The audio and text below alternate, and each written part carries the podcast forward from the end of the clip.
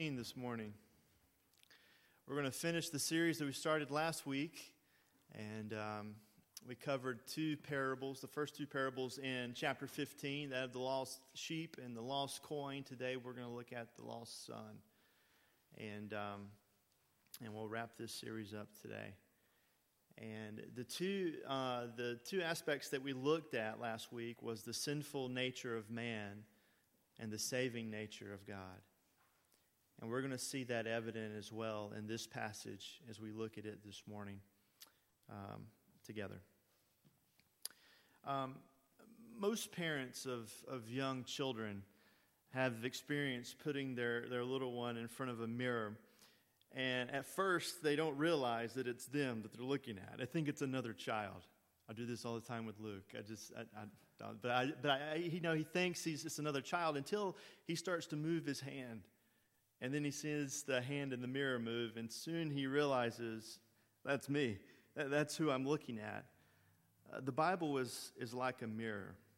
At first, we look into it and we think we're reading stories of others, and it's interesting how it's portrayed. We may chuckle at their antics and shake our heads in disbelief at their arrogant and wayward ways. But the longer we look, the more we begin to notice those characters in the Bible look more like us. Uh, gradually, we begin to realize with some embarrassment that that's me. The parable of the prodigal son is like that mirror. At first, it seems like an interesting and touching story. But the more you look, the more you begin to see your own heart, either in the prodigal son or the older brother or in both. But the Bible is not only the Bible not only reveals what we are like, it also reveals what God is like. And this is most important because we cannot know we cannot know what God is like outside of him revealing himself to us through his word. And Jesus Christ reveals to us what God the Father is truly like. While it's not a comprehensive picture, the father of the prodigal son gives us an important aspect of God's character, namely his abundant mercy and grace that he gives to those in need of repentance, those that are repentance of sins. So let's look at it together here, starting at verse 11. And he said, there was a man who had two sons, and the younger of them said to his father, Father, give me the share property that is coming to me. And he divided his property between them. Uh, keep in the back of your mind as we're going through this, in the beginning of Luke chapter 15, who Jesus is speaking to. Last week we talked about that. He, he's, he's talking to the, the, the Pharisees, to the scribes. Um, he's talking to them. He's also talking to the, to the sinners, those that are, that are coming by. But just keep that in your mind as we, as we go along here. But, but in verse 11 and 12, uh, we see here that the son is asking something that he shouldn't be asking. And, and the very fact that he is asking this is bringing shame upon the father. That he would even dare to ask for such a brazen statement.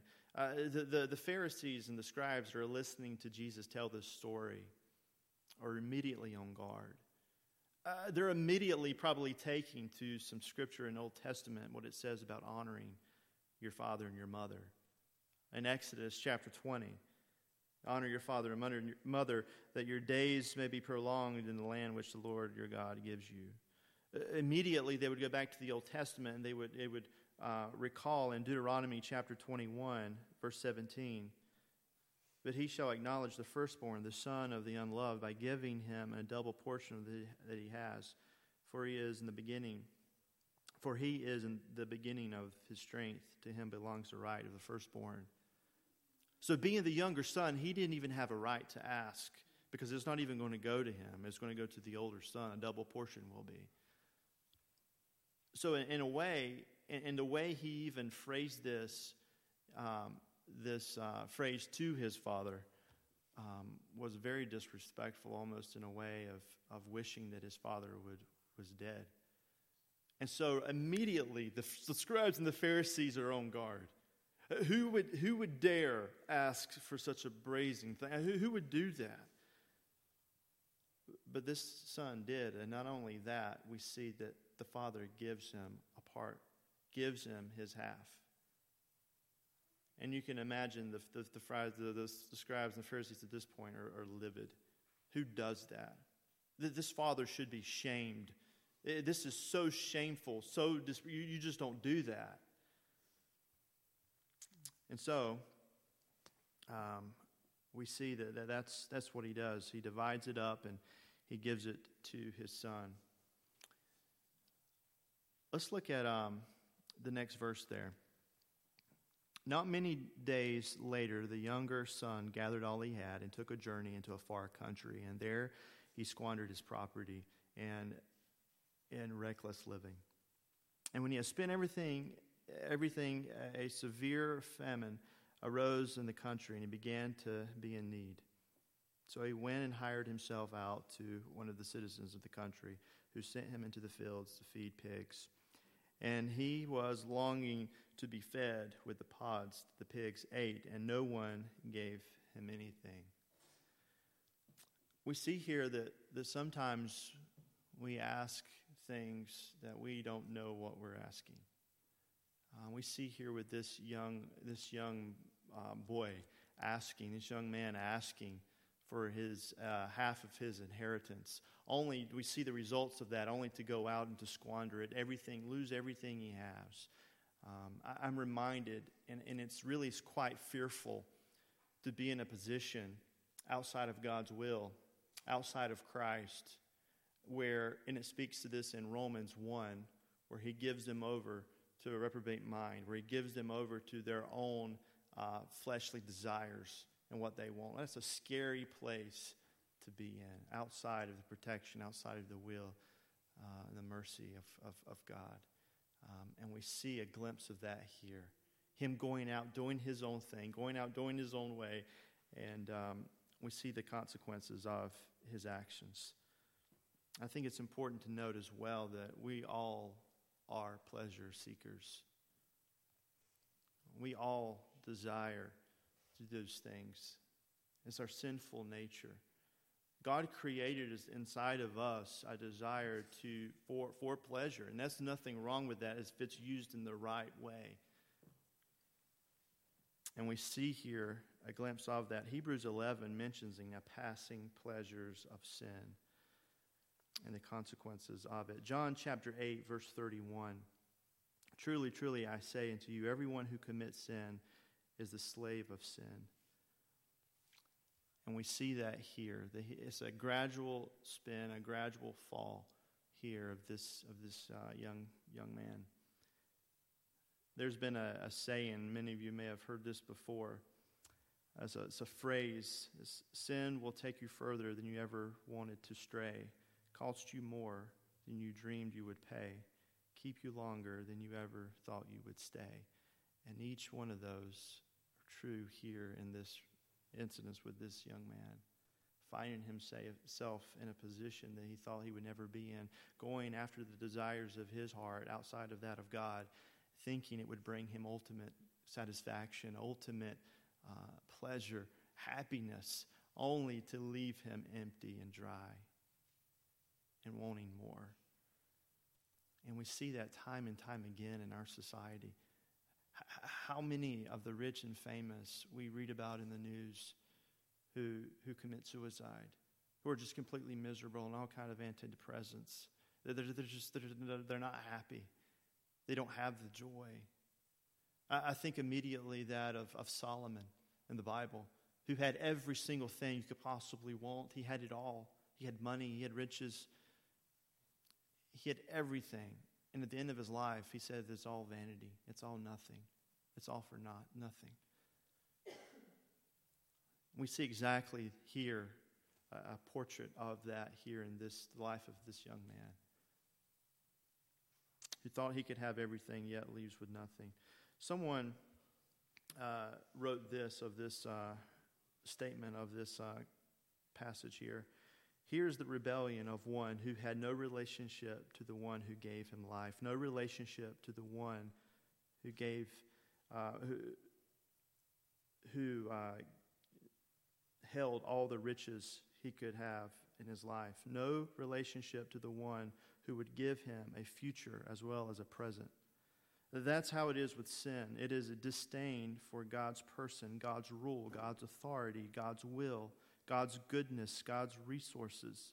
Sin is a desire to run from God to avoid all responsibility, accountability to God. It is to deny God any place in your life. It is to dishonor God, to take all the loving gifts that are available and squander them as far away from God as you can get. So we see that in the life of this prodigal son. But not only that, he is starting to realize and he's starting to see um, that the world is, is not as friendly to him as he thought it would be. Look what it said there in the, in the last part of that verse of 16. And no one gave him anything. He, he soon found out that what he thought he wanted in the world and what would be his friend and what would look after him uh, cared nothing at all of his interests and what he wanted to do. And that's often the case with the world. The prodigal has left the father because he valued more highly the world, only to discover that the world did not value him at all. And so, at the end of his rope, at the end of, of, of misery, nothing else to do, I think we see here a first step of repentance in verse 17. Look at 17 together. But when he came to himself, he said, How many of my father's hired servants have more than enough bread, but I perish here with hunger? I will arise and go to my father, and will say to him, Father, I have sinned against heaven and before you. I am no longer worthy to be called your son. Treat me as one of your hired servants. And he arose and came to his father. I think we see here a, a, reality check, and an awakening, if you will. He's come to the end of his rope and he's realizing there's nowhere else for me to go. I've already hit bottom. Uh, where else can I, I go from here? And he remembers the goodness of his father. He, he remembers his, his mercy, his grace, his love that he had for those that were around him. And I think if anyone were to come to Christ or does come to Christ, it is in those circumstances. It is reaching to a place where you realize there is nowhere else for me to go. I am entirely lost. They have no hope outside of Christ, none whatsoever. And you know and you remember the goodness of God. There's someone who does care about me. There's someone who does love me. He has formed me from this ground. He created me. And He loves me with an everlasting love. This son recognized this. He, he, he's gone back now. He's remembering the goodness, the graciousness of his father. And he's deciding to go back and, and uh, as a, as a, as a, the Pharisees and the scribes listening to this story, listening to Jesus say this, I'm sure thinking one thing. They're probably thinking, oh, okay, oh, he's going to have it coming to him. Just wait. Okay, I, I'm sure the Father will maybe take him back, but not right away. That just doesn't happen. Uh, maybe they're thinking, okay, well, you know what? I'll see him in four days. Just let him. He, he stinks. He smells. He's been with the pigs. Uh, he, he's, he's lived his own life. He doesn't have any money. He doesn't have anything to offer. Just let him go. Let him sit for a few days. Let him think about it. Uh, let him go through the village and be ridiculed and mocked.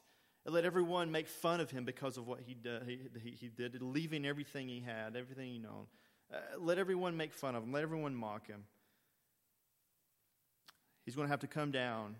He's going to have to bow down before me. he's going to have to kiss my feet. He, he's going to have to, to prove. There, there's going to maybe lashings. Maybe he's going to get a beating. And there's definitely going to be work.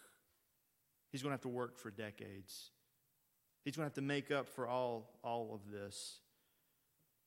Reconciliation will not come unless there's restitution. That's, I'm sure, what the Pharisees and scribes are thinking. That there's got to be something done. I mean, because that's how it operated. That's how they worked back then. That's what they did. Notice, notice what he does. Verse 20. But while he was still a long way off, his father saw him and felt compassion and ran and embraced him and kissed him. And the son said to him, Father, I have sinned against heaven and before you. I am no longer worthy to be called your son. I, um, it's, it's really quite shameful what the father did. The Pharisees and scribes looking at this would have thought, who, no one does that. First of all, no one in the Middle East during this time, a man, would ever dare run. You, you just didn't do it. I know that seems odd to us today, but back then in the Middle East, no nobleman would run, period.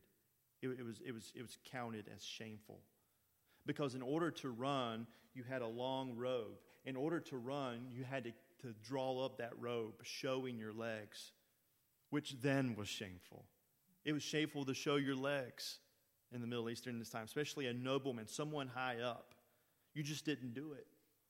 So, so this father would, would, would take up his robe and he would take off running after his son into the city, into the village. Bible says afar off. So they're thinking this whole time, what is he doing? Because you just don't do that. Why? Why would the father do this? Why would he create and bring shame to himself? Because he recognizes that the son is coming through the village.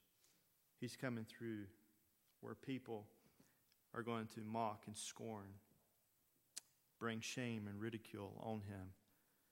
And the father runs to town, through the town, to take his shame, to embrace the boy because he receives the shame. The father goes to protect him. The shame that should be placed on him, the boy, for leaving and doing all the kinds of living, going through all that he did, all the wickedness, the shame that should have been on him, the Father will take. He takes it by running after him, by bringing him back. And I'm sure they're just baffled. Why? What in the world? And it, and it goes further. Not only does he do that, he goes a step further. He gets a robe um, he gets a, a robe. Uh, look what it says in verse uh, 20. We just, we just looked at it. Um, he takes a robe and he takes a ring and he takes a shoe, some shoes. Uh, robe uh, signifies that of dignity. It would have been a robe, it would have been a special robe that, that he would only wear at special occasions. Um, and he, he took that and he places it on this boy, showing dignity. And then he goes and he takes a ring and puts on his finger. And a ring that would be placed on his finger would not be just for looks. Um, it was used during that time to stamp in soft wax the family symbol of an official document. This was authority uh, to act in behalf of the Father. He can, he can signify the Father's will in any document. It was almost like giving the keys to the kingdom. And then he was given shoes on his feet. The slaves, the, the, the hired men, the, the poor during that time were, were not allowed shoes. Those with shoes were people who had responsibility.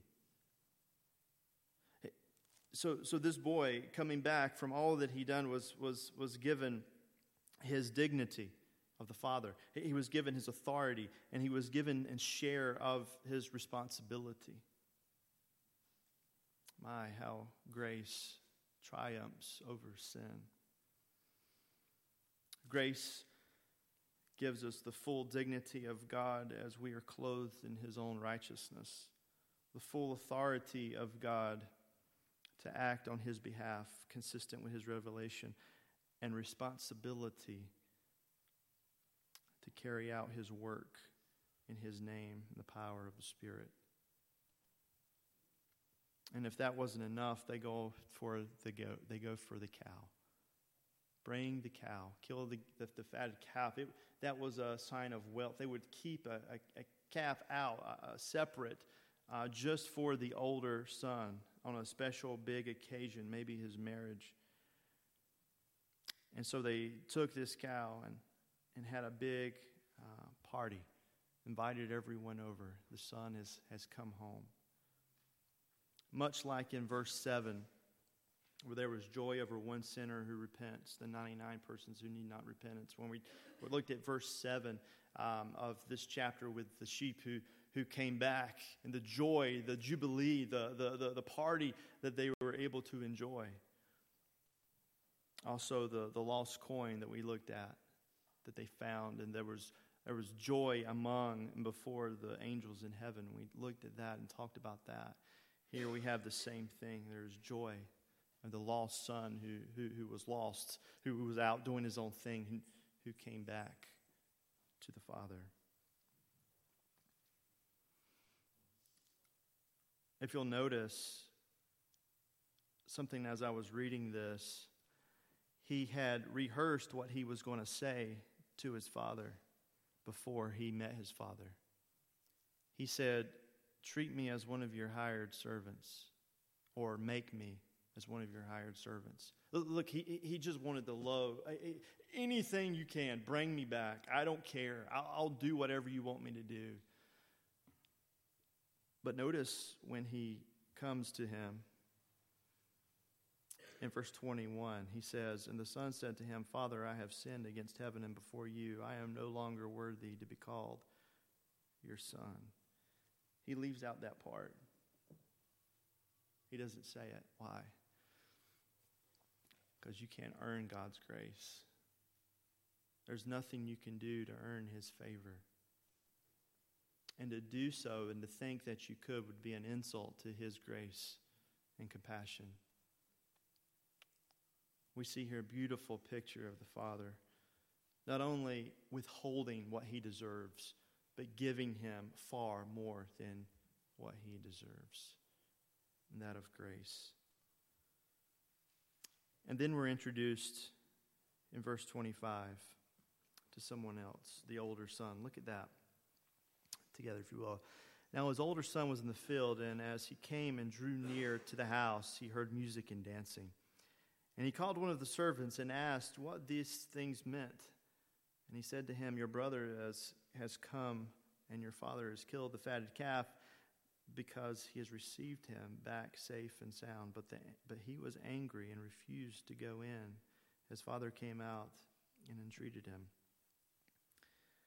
We see here that um, the son is really a question of mine is where was he at during this whole whole whole ordeal. Actually back in this time in the middle east it was the older son responsibility to to throw this party to orchestrate this party. Where, where was he at? Why was he not consulted during this? Why didn't you tell him? Because he knew he didn't have a relationship with his brother or his father. He was just there. He just did his chores, what he was supposed to do. But he had no heart for his brother. He had no heart for his father, no care, no true care. And we see that evident here, and more evident so as we read it further. And so, um, look at verse 20. Uh, we'll continue reading, verse 29. But he answered his father, Look, these many years I have served you. I've never disobeyed your command, yet you've never gave me a young goat, and I might celebrate with my friends. But when, but when this son of yours came, who has, devour, who has devoured your, your property and with prostitutes, you, you killed the fatted calf for him. We see here a great look of the Pharisees and the scribes. This, this, if you will, is them. I, have been here. I, have done what it, it is the it is the paramount what you would think of of the legalist. I, I, I've done this. I've done my duties, what I'm supposed to do. I've checked all the boxes. I have done everything. But my heart wasn't in it. I did it out of duty and not out of love, not out of devotion. Matthew chapter 7, verse 21 Not everyone who says to me, Lord, Lord, will enter to the kingdom of heaven, but the one who does the will of my Father who is in heaven. On that day, many will say to me, Lord, Lord, did I not prophesy in your name and cast out demons in your name and do many mighty works in your name? And then will I declare to them, I never knew you. Depart from me, you workers of lawlessness. We see that picture here with the older son which is representing that of the, the, the, the scribes and the Pharisees.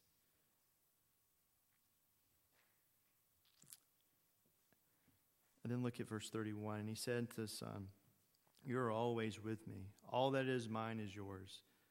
It was fitting to celebrate and to be glad, for this your brother was dead and is alive. He was lost and is found. This all could have been yours but you did it all out of duty and not of devotion. You had no heart for me. Your heart was far from me. You just cared about yourself.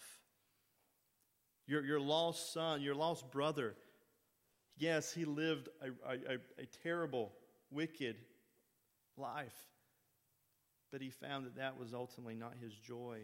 It did not ultimately bring him joy. He repented and came back to me. And we see the loving mercy and grace the Father has. And it ends at verse 32. And you almost could scratch your head and think, well, where is verse 33? Because the story isn't complete. It, it, it leaves off there with you wondering, well, what's going to happen? What, what, what about the older brother? So how about how about we write our own ending? What about this? The older brother, seeing the compassion and mercy of his father and desiring a reconciliation, confessed his sins of hypocrisy and asked his father for forgiveness. And he was embraced and kissed and taken into the banquet and seated at the father's table. That's a pretty good ending. But the truth of the matter is, the ending's already been written. The ending is the older son, upon hearing this, the older son's being outraged at his father, picked up a piece of wood and beat his father to death. Because it would only be a few months before the Pharisees would kill him by nailing him on the wood. And they would congratulate themselves what they had done on the act of honor and protected their people and their nation and religion from the one who came to shame it. And in the language of the parable, the son was striking the father with crushing, killing blows, saying, You are evil, you are shameful you're evil. Someone needs to end the shame and bring honor to this family. And I'll do it by ridding this family of such a shameful father. And he says it and he beats him to death. That's how the story ended. And the final irony is that the father who should have beaten the son is beaten to death by the wicked son in the greatest act of evil ever. And that thought, and, and, and they thought they were being righteous. And they didn't understand love, mercy, and grace. Yet the saving, gracious Father in Christ uses that murder as the means of which he purchases our salvation. It all ends at the cross, where he in Christ endured death, despising the shame for us. He took the shame so that you and I could be at the celebration that brings him joy. Let's pray. Heavenly Father, we thank you so